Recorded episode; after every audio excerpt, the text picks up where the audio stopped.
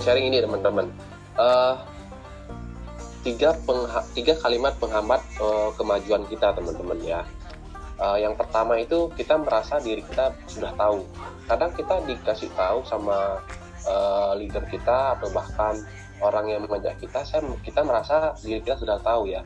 Kadang kita dikasih tahu apa gitu ya, kita merasa sudah tahu aja gitu ya. Sebenarnya itu salah